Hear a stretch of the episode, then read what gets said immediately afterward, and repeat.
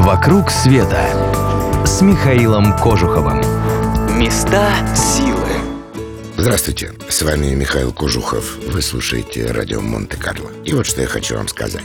Иногда места силы сдает история, века, время. А иногда люди. Вот одно из таких мест – которое стало в последние годы одним из чудес Рио-де-Жанейро, скрывается в одном из наиболее невзрачных его районов. Это лестница на пересечении кварталов Лапа и Санта-Тереза. Хотя сам этот лестничный пролет носит имя Мануэля Карнейро, его не называют иначе, как лестница Селарона.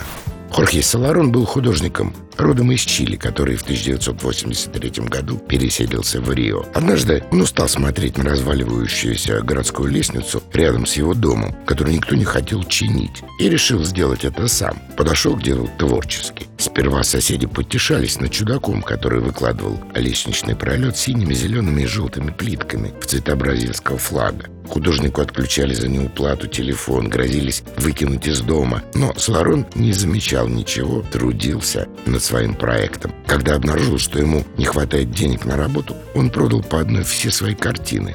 Работа растянулась на годы.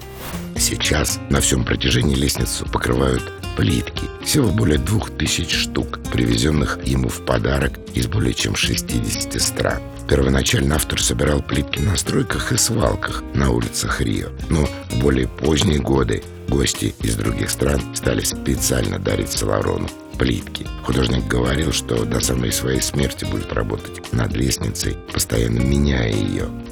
Оказалось, что в этих словах заключалось мрачное предсказание. В 2013 году его нашли мертвым на тех самых ступенях, которые он расписывал свыше 20 лет.